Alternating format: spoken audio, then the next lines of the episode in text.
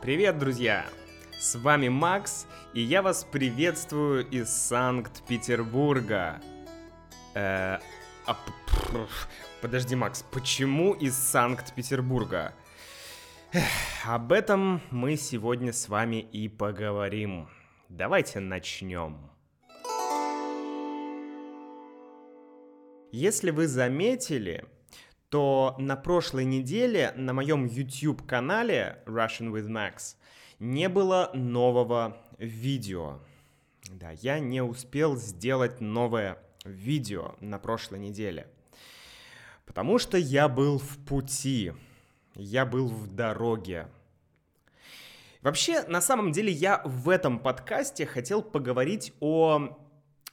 продолжить говорить о книге Карамурзы, Сергея Карамурзы э, «Манипуляция сознанием». Я думаю, что я это еще сделаю, потому что у меня есть несколько интересных м- тезисов, несколько мыслей, которые я бы хотел до вас донести, то есть которые я бы хотел вам рассказать. И вообще хотел поговорить об идеологии современной России. Есть она, или ее нет? Если есть, то что это за идеология?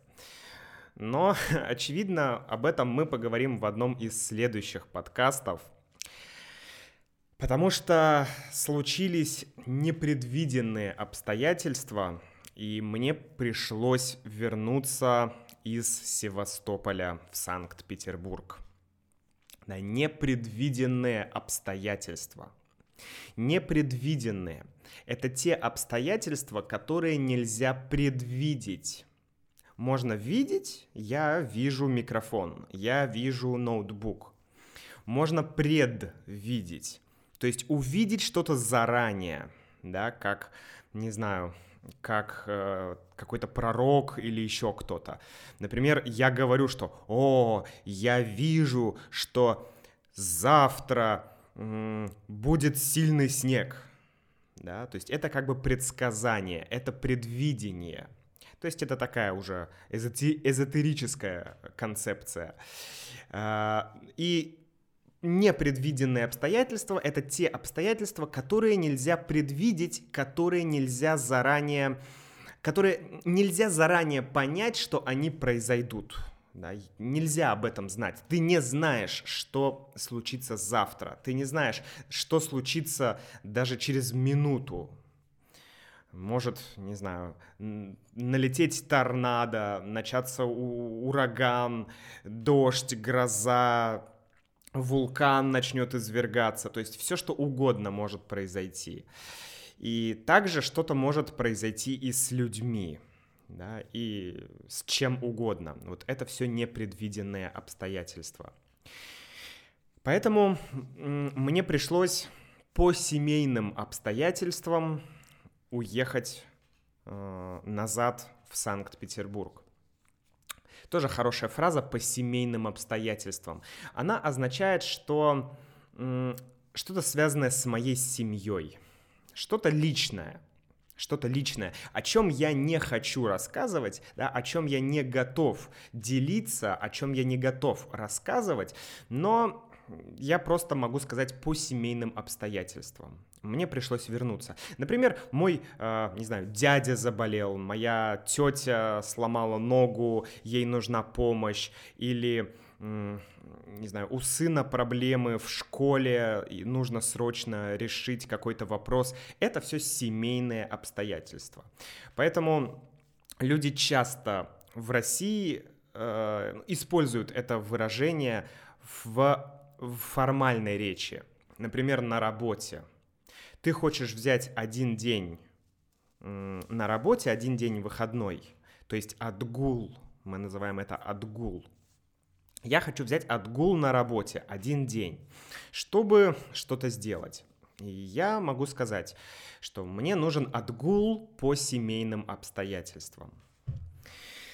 Ну так вот, а, сразу вам скажу, чтобы вы не беспокоились, ничего страшного не произошло. На самом деле, можно даже сказать, что я зря вернулся. Ну, Это не совсем так, но, в общем, да, ситуация сложная, но ничего страшного не произошло.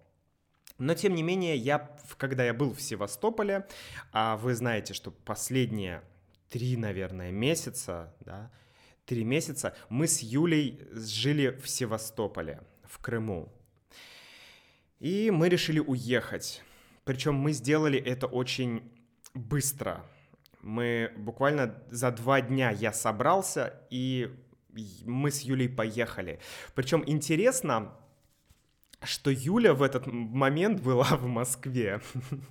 Она, поледи... Она полетела в Москву по делам, да, не по семейным обстоятельствам, а по, скорее, как бы рабочим обстоятельствам, да, то есть по работе. Она полетела в Москву по работе, или, как мы говорим, в командировку. Командировка — это когда работа отправляет тебя в другой город, чтобы что-то сделать или в другую страну, чтобы что-то сделать. Но Юлю никто не отправлял, она сама э, полетела по работе, поэтому ну, некорректно будет сказать, Юля полетела в командировку. Да, Юля просто полетела в Москву по работе. И когда Юля узнала, что через э, два дня мне нужно ехать в Питер назад на машине, то она сказала, все, я прилетаю. И она прилетела. Она прилетела вечером, и утром мы уже вместе поехали. То есть Юля, э, я вам напомню, что от Севастополя до Москвы почти 2000 километров. 2000 так, стоп. 2 0 0 0. да, 2000. Двойка и три нуля. 2000 километров. И вот Юля прилетела на самолете, чтобы вместе со мной два дня ехать на машине из Севастополя в Москву. И, честно говоря, я ей за это очень благодарен. Я не хотел, чтобы она приезжала, ну, потому что это нелогично, это иррационально. Это как бы... То есть, конечно, мне это приятно, но я понимаю, что это доставило Юле множество неудобств. Да? Это доставило Юле множество каких-то проблем да, ну, может быть, не проблем, но сложностей, а может быть и проблем, не знаю. По крайней мере, она вернулась, и мы вместе с ней поехали. Поэтому да, Юля, Юля иногда слушает мои подкасты, почти всегда Юля слушает мои подкасты, поэтому просто хотелось бы сказать Юле большое спасибо. Юля, если ты слушаешь этот подкаст, то спасибо тебе большое, что ты поехала вместе со мной Потому что, честно говоря, ехать одному 2000 километров в тяжелых таких условиях, я имею в виду погодные условия, были очень тяжелыми. Да, тяжелые погодные обстоятельства. Короче, погода была плохая. Сейчас я об этом расскажу. Дело в том, что где-то неделю назад или полторы недели назад, не знаю, может быть, две недели назад, короче, в феврале. В феврале случились очень сильные морозы в многих регионах России, в многих частях России. Э, то есть очень низкая температура, очень холодно, и очень много снега. Кстати, я слышал, что в США, я видел где-то в новостях, что в США тоже очень сильные снегопады, что многие дома э, были разрушены снегом, и вообще там очень много людей осталось без электричества и без отопления. Поэтому, друзья, если вы живете в США или в другом месте, да, где тоже произошли какие-то бедствия, какие-то ну, какие-то случились проблемы из-за снега, из-за снегопада, то, пожалуйста, напишите, вообще расскажите, как у вас дела, все ли у вас хорошо, и обошло ли вас это несчастье стороной. Обошло ли вас это несчастье стороной? Значит, все ли окей?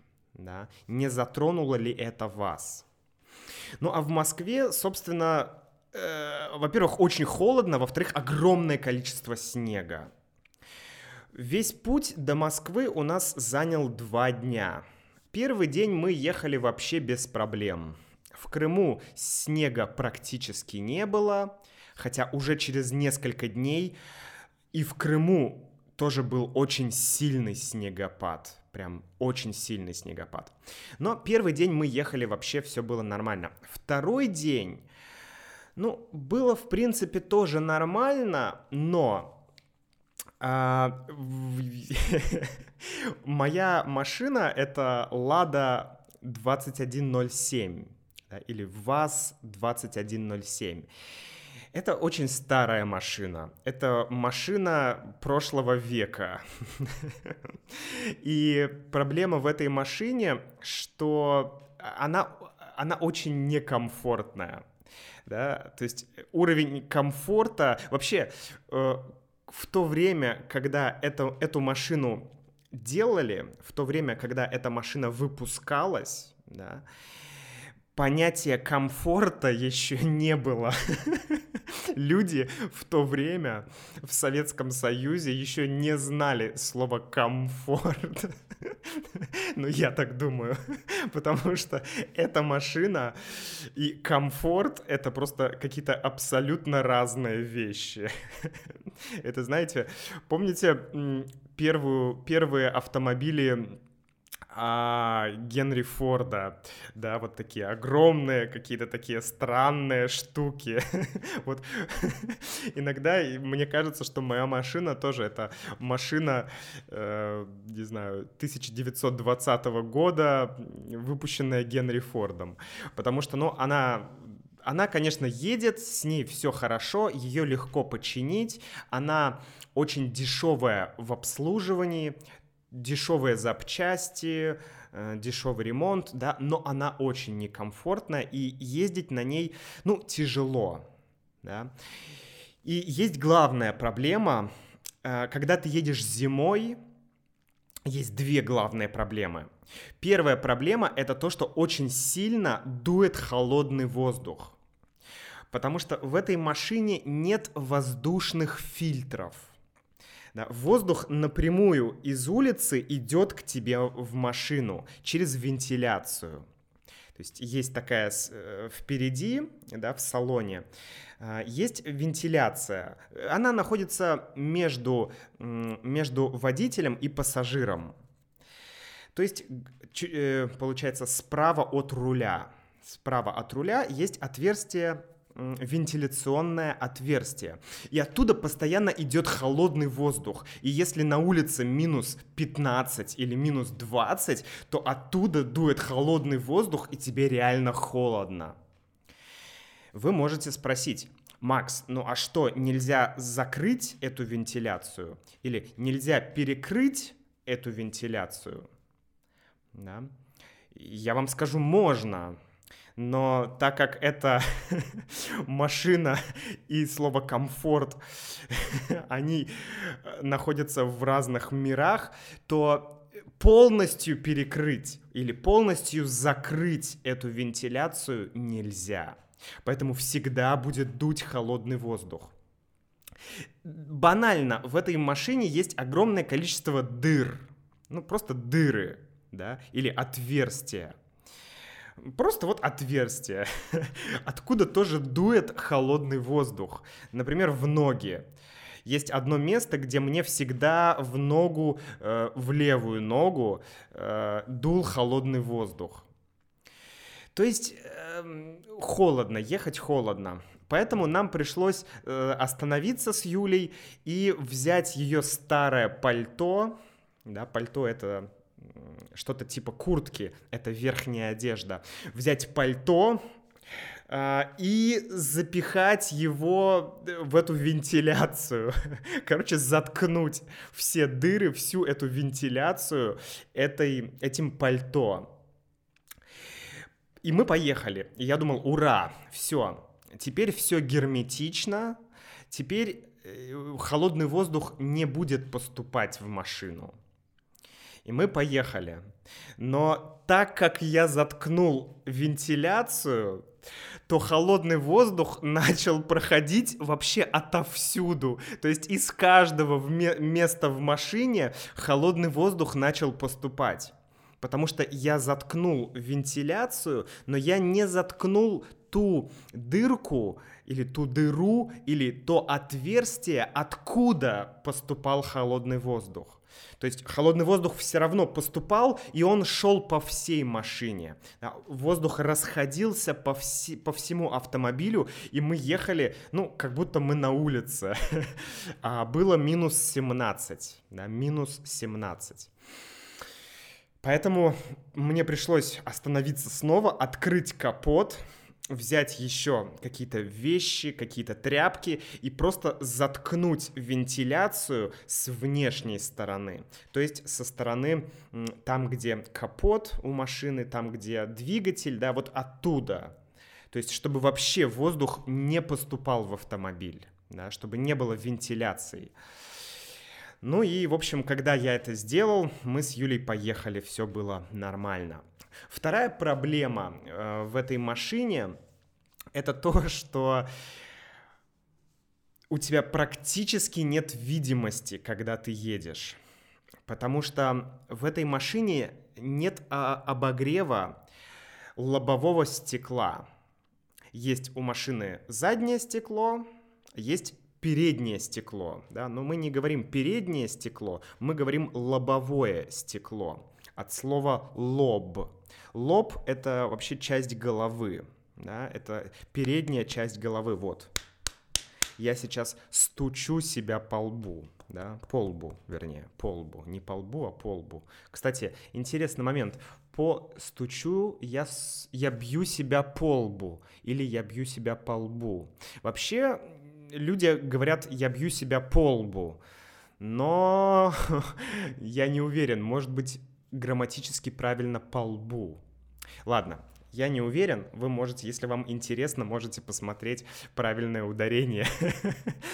И в мембершип программе, когда мы будем разбирать новые слова, я обязательно скажу, как правильно, по лбу или по лбу. Потому что да, в русском языке проблемы с ударением возникают часто, даже у нас, у, у русских людей, да, у тех, кто живет в России. И на самом деле э, ударение часто меняется. Например, многие люди говорили творог, многие люди говорили творог. Ну, что делать? Часть людей говорит творог, часть людей говорит творог. Как правильно? Сейчас правильно и творог, и творог. То есть в словаре написано творог ударение на «о». Но также творог тоже правильно. То есть такое бывает в русском языке. Потому что язык — это, ну, это живая конструкция. Это живая конструкция, и ударение часто меняется, да, это нормально. Но об этом мы еще поговорим. Итак, лоб, да, лобовое стекло, то есть переднее стекло автомобиля. И еще боковые стекла, да, слева и справа, два стекла. Вообще их четыре, но вот меня, меня интересуют два. Они постоянно замерзали. То есть какой-то снег, какая-то грязь с дороги, все летело на стекло, и это все замерзало. И мои дворники, да, дворники это стеклоочистители. Это вот эти жик-жик, жик-жик, жик-жик, зык-зык, вот эти вот э, механические штуки, которые чистят стекло, они у меня не справлялись со своей работой. Они работали плохо. Потому, почему? Потому что эта машина и комфорт, и и эта машина и безопасность — это тоже вещи, которые находятся очень далеко друг от друга эта машина не совмещена с комфортом и не совмещена с безопасностью. Поэтому эти дворники не работали. Ну, то есть работали, но не помогали. Короче, вот так вот мы ехали. Ну, в целом, на самом деле, все было нормально. До Москвы мы доехали в целом очень неплохо. Э, особенно после того, как я заткнул вентиляцию. Она у меня до сих пор заткнута, и я, ну, и все нормально. А, но проблемы начались, когда мы начали подъезжать к Москве, потому что из-за снегопадов, а снегопады шли уже три дня, три или четыре дня. И мы приехали, в этот день снегопада не было, но э, доро... не все дороги еще были чистыми. То есть ну, государство или как-то коммунальные службы, в общем, те службы, которые занимаются чисткой дорог, они еще не успели э, почистить или расчистить дороги. Поэтому некоторые дороги были просто вот э, абсолютно, абсолютно завалены снегом. То есть огромное количество снега было, было очень сложно проехать. А, и поэтому мы последние 50 километров до, Юлиного, до Юлиной квартиры в Москве мы ехали, ну, наверное, часа два. Да, два часа мы ехали 50 километров.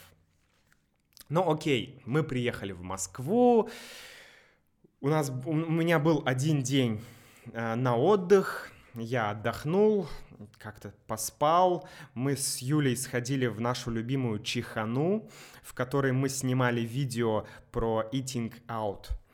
Э, можете посмотреть на ютубе это видео там моя любимая чихана, ням-ням-ням-ням, обожаю это место, господи, лучшая просто чихана, э, которую мы только видели. Э, в России, конечно, в России. И потом на следующее утро мне нужно было ехать из Москвы в Питер. Из Москвы в Питер тоже можно доехать за один день. Расстояние примерно 750 километров от Москвы до Питера.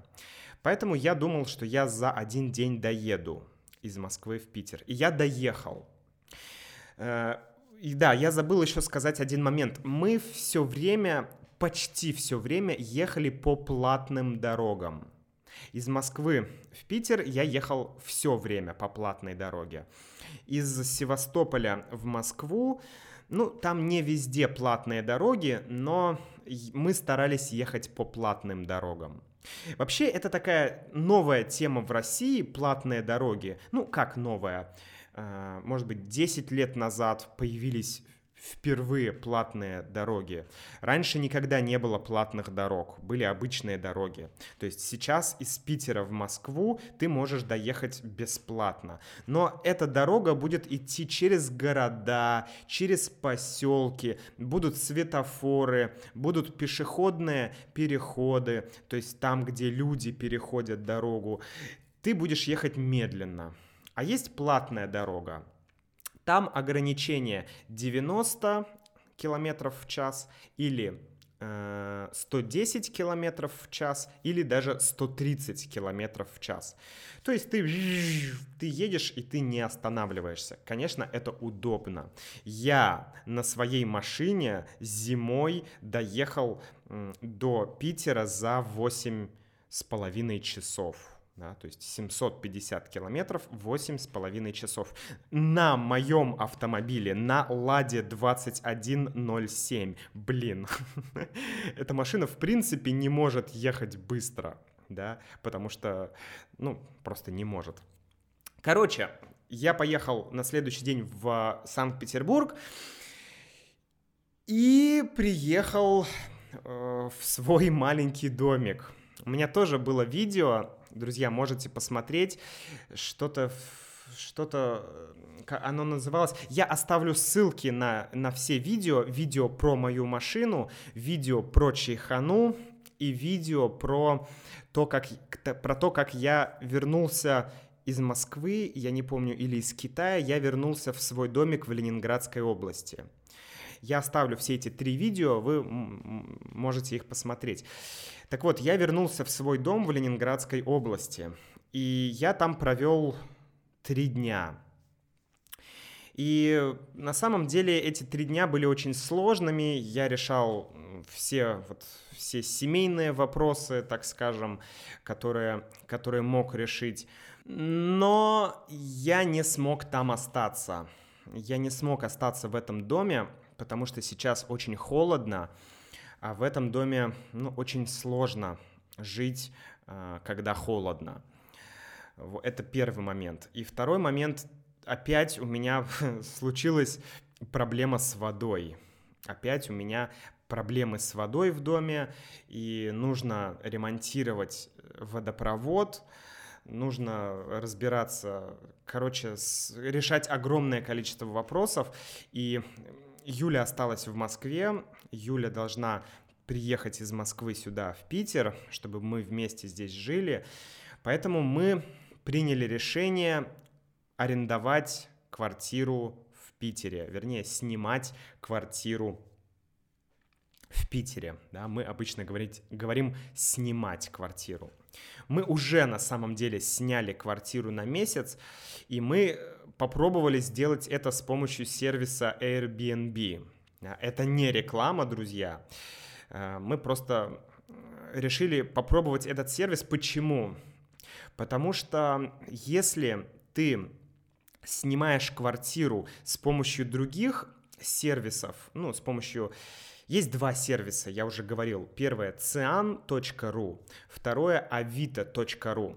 Это э, сайты, где ты можешь найти квартиру. Но, скорее всего, тебе э, придется заплатить комиссию агенту, я об этом рассказывал, когда э, говорил про нашу квартиру в Севастополе. Да, ты должен 50% от месячной оплаты отдать агенту. И плюс э, обычно люди хотят, чтобы ты снял квартиру на долгое время. Поэтому, ну, это неудобно снимать квартиру на месяц или там на два месяца с помощью Авито и с помощью Циана. Это возможно, но это тяжелее. С другой стороны, Airbnb, э, он позволяет тебе без проблем снять квартиру на месяц. Но, конечно, это гораздо дороже. Это, это реально дороже.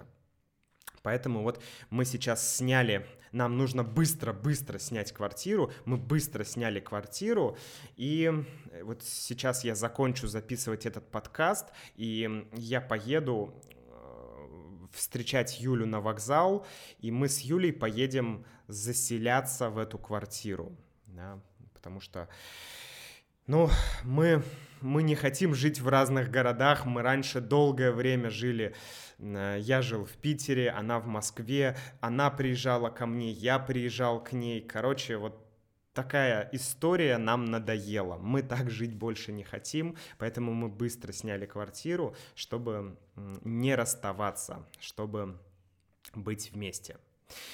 Поэтому, друзья, скоро, возможно, будет еще одно видео из серии «Гуляй по городу и учи русский». И мы сделаем, я сделаю это в Питере. Я думаю, что это будет, может быть, центр города, а может быть, наоборот, какой-нибудь спальный район. Я буду... Помните, как в Севастополе у меня было видео? Я оставлю ссылку на это видео тоже, где я гулял по Севастополю и просто рассказывал что-то о городе, что-то о том, что я вижу. Вот такое же видео, а, потому что оно очень многим понравилось. Такое же видео я сделаю про Питер. Напишите мне, про что сделать видео. Э, как я гуляю в центре в центре Петербурга или как я гуляю по спальным районам. Спальные районы — это там, где люди спят. Ну, грубо говоря, там, где люди живут. Да? То есть это не центр, где бары, кафе, музеи. Это обычный район, где люди живут, э, где люди ходят в магазины и так далее. Напишите мне, пожалуйста, в комментариях на сайте russianwithmax.com.